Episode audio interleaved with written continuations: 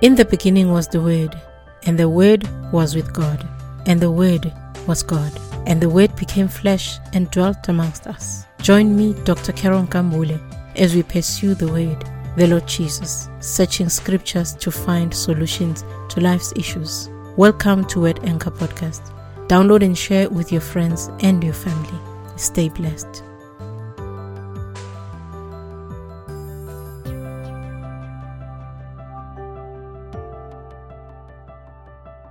Greetings and welcome to another episode of Word Anchor Podcast. This episode is titled, Lord, what were you thinking? What's the plan? There are some challenges that hit like a ton of bricks and leave you with questions to God. As a believer, you pray, believing that God will help you in the situation you are facing. However, it can be sickness that may end up leading to death. It could be financial challenges that do not relent. It could be marital problems that lead to divorce.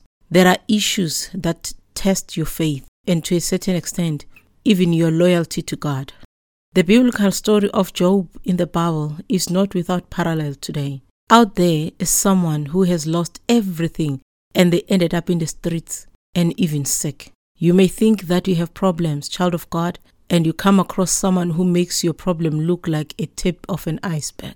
So you might have prayed and still lost that beloved one. You might have prayed and still lost that job. You might have prayed and still lost that marriage. At some point, you probably had a testimony of the goodness of God in the very area that today you are crying about. That job that you blessed God because He gave it to you, it has become a nightmare today. You may come to that point of asking this question to God. Lord, what were you thinking? Why did you let me go through this? What's the plan concerning this matter? It's a valid question, child of God. This is a question to God, which we are only constrained by our own reverence to Him. Otherwise, we'd be asking Him all the time. It's only just that we love God too much to be asking Him such a question. But yes, it does come to the mind. When it gets really messy, way too painful, and there seems to be no way out, you may begin to wonder, what exactly is God thinking? Allowing me to go through such a difficult thing. It is not even about the level of faith, but it is about the pain and the frustration and the thoughts that come to your mind because of this. Some situations can really test you to your limit. I recently saw a post where somebody wrote, asking, when God takes this away from you, what does He want you to do? So this person was writing in shock because of the death of someone else's husband. So many people have lost their loved ones. And the question is, what's the plan of God? So what's the plan, God? What were you thinking? Allow this person to die like that. How do you think that this wife is supposed to move on from here? How do they continue living, God? How do they continue praying to you? How do they trust you tomorrow to answer their prayers when they are in trouble again?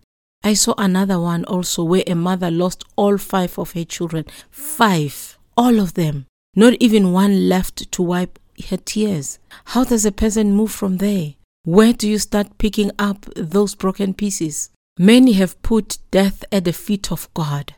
Many have, with painful hearts, said the will of God is painful. They have accepted it because they view God as sovereign and they say He has taken their loved ones. He can do anything. He is God. It is basically being afraid of challenging God on this matter because He is God. But you do have an issue. But you do have something that you wish, if it was not God, I would actually stand before them and say, exactly what's your thought about this thing? Why did you let it happen? This narrative of God taking people's loved ones in a painful manner has left many broken hearts, further ripped apart by this God portrayed as heartless, wanting to take young parents, leaving orphans, and husbands, leaving young widows behind. Some have lost their jobs, high-paying jobs, and they are looking at God. After having prayed for so long, Father, after having served you for so long, after giving so much in your kingdom, what's your plan? How can I be poor today? After giving so much in the church, after giving so much to the poor, this is pain speaking. Most of the time, people forget who has come to steal, to kill, and to destroy. And Jesus Christ stated that He came that we may have life and have it more abundantly. So we stand there trying to question God on things that God has already answered us. He sent his son Jesus so that we may have abundant life. I may not know the mind of God unless the Spirit reveals that to me. However, I have the Word of God as a sure testimony of who God is and his character. What is God thinking about when we go through stuff and he looks at us and seems to be doing nothing about it? Well, we've got to understand there are times and seasons. The one thing that messes up our perspective in life is that we do not operate in the same time zone as God. His zone is timeless. One day is 1,000. We are in a hurry. He must do this now or yesterday. We can't even wait for tomorrow. We fail to keep up with his plans and times and seasons, and we blame him when things go wrong. Truth is, God can leave you in a situation for a time and a season. Doesn't mean that he doesn't love you. It is already written in the book of Ecclesiastes chapter 3, verses 1-4.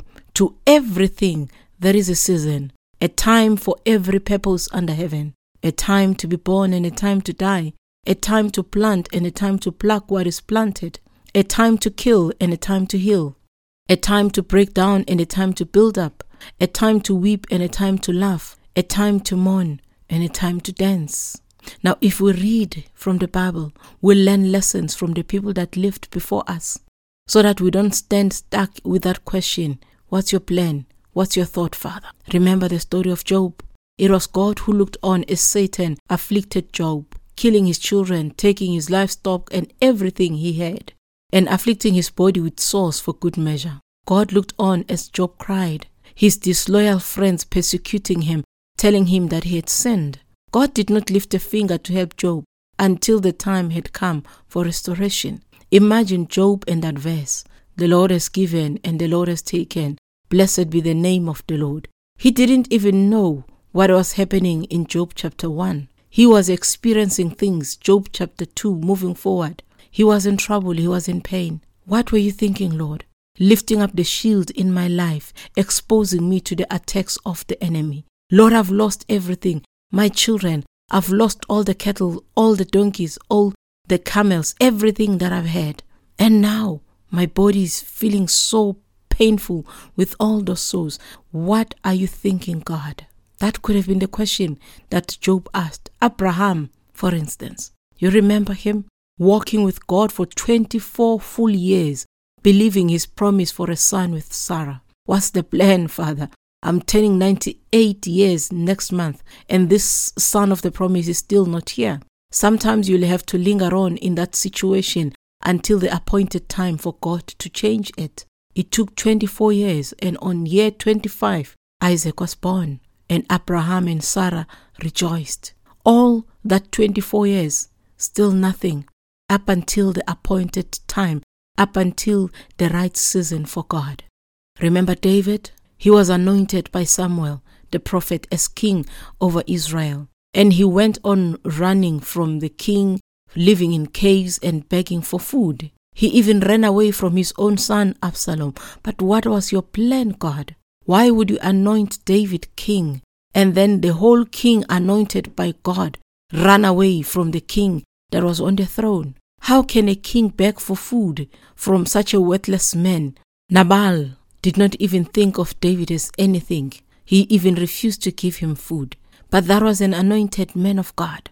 What was the plan of God? David was king. Period. In the eyes of God, David was king. Whether it happened in year 2 after the anointing, whether it happened in year 5 or year 10 or year 15, David was already anointed king. When we question God because of a situation caused by Satan, we tell God that we don't have faith in him. He is incapable of defeating the enemy. Now, there is a famous verse of scripture that informs this episode. Jeremiah chapter 29 verse 11 says, For I know the thoughts that I think toward you, says the Lord, thoughts of peace and not of evil, to give you a future and a hope. What a wonderful word. We have used it. We have quoted it many times. Without context, the verse is so lovely and encouraging. You can run miles with it. But to the people it was delivered to, it was a comforting word in a painful season. When you look at Jeremiah chapter 29, it starts by God telling them to stay, in captivity in Babylon, to plant vineyards there and marry their children and even bless the land of their captivity. Like, seriously, God, how do we bless the people that have held us captives? How do we bless these people? They've mistreated us. They've taken us from our own motherland. They've taken us from our own families. We cannot even go to the temple to worship you, God, and you, God, you say we must bless these people. What were you thinking, letting these Babylonians take us captive? What's your plan? God said to them, stay there. How do we stay in a foreign land which you gave us, as you promised Abraham, lies in ruins? How do we stay in that foreign land? Stay there. Was there no better plan for us, Lord? No, just stay there. Couldn't you punish us there in our own land? Remember how Israel fought the Canaanites, the Jebusites, and the Hittites for the same land, and they were subdued later by the Babylonians. They found themselves in captivity in Babylon. Left behind were the lame, the aged, the sick, the people that could not be useful for anything. They were left back there in Israel. Now, taken to Babylon with Daniel and his 3 companions, as well as Ezekiel. Now, before the invasion and the capture by the Babylonians, God had, through Jeremiah, told Israel many times over to repent from idol worship and to turn to God. Their false prophets gave them a false sense of comfort by lying, opposing what Jeremiah was saying. As the siege continued, Jeremiah told them to surrender and leave. The king listened to the false prophets until they were captured. So what was the plan of God? God told them, repent or go to Babylon. But one could say, since God knows all things, then he knew they would not repent and will end in Babylon. Well, God's plan is a grand one, the salvation of humanity. For this, God preserves Israel. However, in that preservation, God does punish Israel for their sins. And going to Babylon was punishment. They could have averted this issue had they repented. Remember the story of Nineveh? The plan of salvation of humanity was still the same.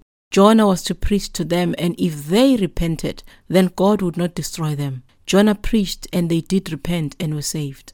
Israel did not repent when Jeremiah spoke, and they were taken to Babylon. There is nothing joyful about being held captive, more so if you have your own home. That's why prison, even if they get food and shelter, is still not a nice place to be in. Human beings are free creatures. With Israel, 70 years was appointed for them in Babylon.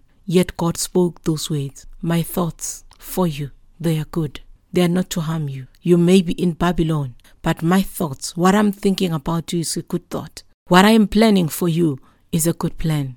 It was easier for the false prophets to continue giving the people false hope and telling them that they will go home sooner. However, God told the people through Jeremiah, as it is recorded in Jeremiah chapter 29, build those houses, plant those gardens, eat their fruit.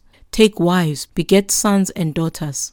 Take wives for them, your sons and your daughters, so that they may bear sons and daughters, that you may be increased there. So don't play games there. Have children. Do not diminish. Increase in number, in captivity. Seek the peace of the city where God had caused you to be carried away captive, and pray to the Lord for it. For in its peace you will have peace. So God told them, stay there, relax. Continue living your life right there in Babylon. And then he further said, after 70 years are completed at Babylon, then I will visit you and perform my good word toward you and cause you to return to this place. So God was giving them comfort, but that comfort would come 70 years later. For I know the thoughts that I think toward you, says the Lord, thoughts of peace and not of evil, to give you a future and a hope. Then you'll call upon me and go and pray to me, and I will listen to you. Praise the name of the living God. You are in captivity, but my thoughts are to give you a future and hope. So the future and hope is going to come. It is a good one. Expect it. Wait for it. The time and the season of captivity had befallen the Israelites, and there was nothing they could do about it. Once they failed to repent, their future was wrapped up in the word of God. You would think that Jeremiah would tell them, I will beseech the Lord to get you out of Babylon sooner. No. They were to stay there and be comfortable. You see, child of God, life does not stop simply because you had a big challenge. God does not stop being God simply because you are in trouble. The ultimate plan of God of salvation for humanity did not stop because Israel was in captivity. That plan was in motion. The seed of the woman would crush the head of the serpent. That was the plan of God. God will preserve a remnant. His plan is good. Stay there, God said. Be comfortable right there. Bless the land and the people. You see, the plan of God was to ultimately bring the Messiah through Israel and through the tribe of Judah. Israel had to leave for this very reason. The Messiah was still to come. So you may ask again, God, what were you thinking getting the Babylonians take us captive? You see, the suffering of this present time cannot be compared to the glory that is to come. So they could have focused on the suffering in Babylon, but there was a glory that was still coming. Christ was still coming, and Israel had to learn to serve one God. You see, whilst Israel was looking at that current issue, God was focused on the future of the entire humanity. So what is the mind and the thoughts of God? In Isaiah chapter 55 verse 8-9 it says, "For my thoughts are not your thoughts, nor are your ways my ways, says the Lord. For as the heavens are higher than the earth, so are my ways higher than your ways, and my thoughts than your thoughts." So my mind and yours is limited to what we have been exposed to. To the extent of you studying the Word of God, you are exposed to that. Your experience of God also shapes you and your understanding of Him. However, the thoughts of God are beyond us. The Bible says even the Son does not know the day of His return. Only the Father does.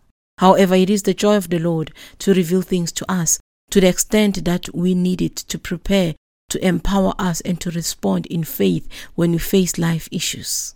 Now let's go back again to the story of Job. You remember that Satan dared God about Job. Does Job fear you for nothing? Have you not hedged him? Take away these things and he will forget about you. So you can see that the thoughts of God about Job was that Job was a righteous man. There was none as righteous as Job in the eyes of God. So the thought of Job was that he was blessed. And after Satan afflicted him, his thought was that of pain, punishment from God. But the thoughts of God about Job did not change before and after the affliction from Satan. God maintained that Job was righteous even when all his wealth was taken away from him.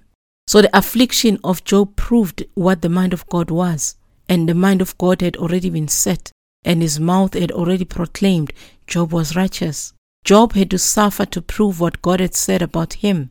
How do you know God heals unless you have been afflicted by sickness, prayed and received your healing? You would blame God for all of this and say God gave and God took, whereas God on the other side, knowing His unlimited providence, looks on and is not perplexed about it. This does not mean God does not care, children of God. He, however, views from a higher dimension and responds in line with that realm. Israel stayed in Egypt for more than 400 years. You would ask, Lord, did you not promise Abraham that land? Why are we stuck here? In Genesis chapter 3 verse 13-16, God spoke to Abraham before they even went there. He said to him, "Know certainly that your descendants will be strangers in a land that is not theirs, and will serve them, and they will afflict them 400 years. And also the nation whom they serve I will judge. Afterward they shall come out with great possessions. Now as for you, you shall go to your fathers in peace. You shall be buried at a good old age. But in the fourth generation they shall return here, for the iniquity of the Amorites is not yet complete." So that was the first reason that they had to stay in Egypt, the iniquity of the Amorites. The punishment was not yet due. So Israel had to stay there in Egypt. The second reason was that Israel was still few in number. You'd remember that only 70 men went down to Egypt, and they had to be many. So they had to stay there for 400 years so that they multiply and they are a big number when they go out against the Canaanites. Otherwise, they would have been totally destroyed by the Canaanites. You'd remember that also when they were about to go to the promised land, God said they must take the land bit by bit, lest they take the whole land and be exposed to animals. So there had to be a big number first before taking that land. They would have to fight for that land. Now you are wondering, why are you not getting the blessing you have been praying for? Could it be that you are not ready? You still need to grow more. You still need to learn more and be exposed to other things first. You want to get married now. yet you are not ready to take care of people around you. You can't afford yourself yet, but you want to bring someone else into your life who comes at a cost. Israel went to Babylon because of their sin of idolatry. They had to learn to live life in an ungodly nation. They were exposed to abominable foods, which Daniel and his companions refused to eat. They had to appreciate God even more. You'd remember that Ezra went back to the land of Israel when the time of restoration came. He went there and restored worship. He read from the book of the law, and then Israel had to get rid of all the despicable things, even to the point of getting rid of their foreign wives. You may not understand these things when they're happening, but God's thoughts are bigger than yours. This was now a nation ready to yield to their God. They had seen destruction. It was time to rebuild. They counted the cost and realized that it was too high. Once the second temple was rebuilt, other people rejoiced. Looking at it, they were happy, and others wept as they compared that temple with the glorious temple built by Solomon. They had lost something glorious, something precious, and they could not rebuild it to the same standard. You may still be asking, what's the plan of the Lord? Ask Him. He will tell you. Concerning your situation, ask God. Where He will not tell you, accept it and move on. Do not be stuck at the problem which you cannot change, and all it does, it makes you to resent God. Job did not get all his children back. God gave him other children. He got new flocks and became wealthy again. Israel eventually settled in the promised land and came back again from Babylon. Life does get better, child of God. You will look back and realize that there is a grand plan here. In all these things, the plan of God is the restoration of humanity and salvation by grace. God wants you to be with Him in eternity. Do not let the money issue today take you away from God. Do not let the pain of losing your loved one take you away from God. Do not let the issue of your marriage take you away from God. Do not let the pain that you prayed for something and did not get it take you away from God. He is more than money. He is more than a husband and a wife. He is more than a child. He is more than the job. He is more than the business. There is more to God than the things you've been praying for. Eternity awaits those that believe in Jesus. That is the thought of God. Eternity with you. He wants you there. Would you believe Him? Would you receive Him? Will you accept Him and His plans and His thoughts? They are always good. May the Lord God give you peace, even in the midst of the storm that you are facing. May you rest knowing that you serve the most powerful God, the most loving God, the most kind and gracious God. Will you rest in that peace knowing that God loves you unconditionally and that God is with you? Even when you are feeling that pain, God is with you. When you have these questions that are coming in your mind, look back in the Word of God and realize that perhaps it is a season and it will pass and a new season will come. Winter does come, but summer does come also, and it is glorious. May the peace of God rest upon you in the mighty name of the Lord Jesus Christ. Shalom. Thank you for listening to the Word Anchor Podcast. To get copies of my books, The Bride of Jesus, Dear Girl Child, Confessions of a Parent, Victorious Youth, and From the Pit to the Palace, go to Amazon.com. You can buy a hard copy or a Kindle edition. Remember to check out the show notes. Connect with me on social media platforms. Give feedback and continue to spread the word. Tune in for the next episode and make the Word of God your anchor.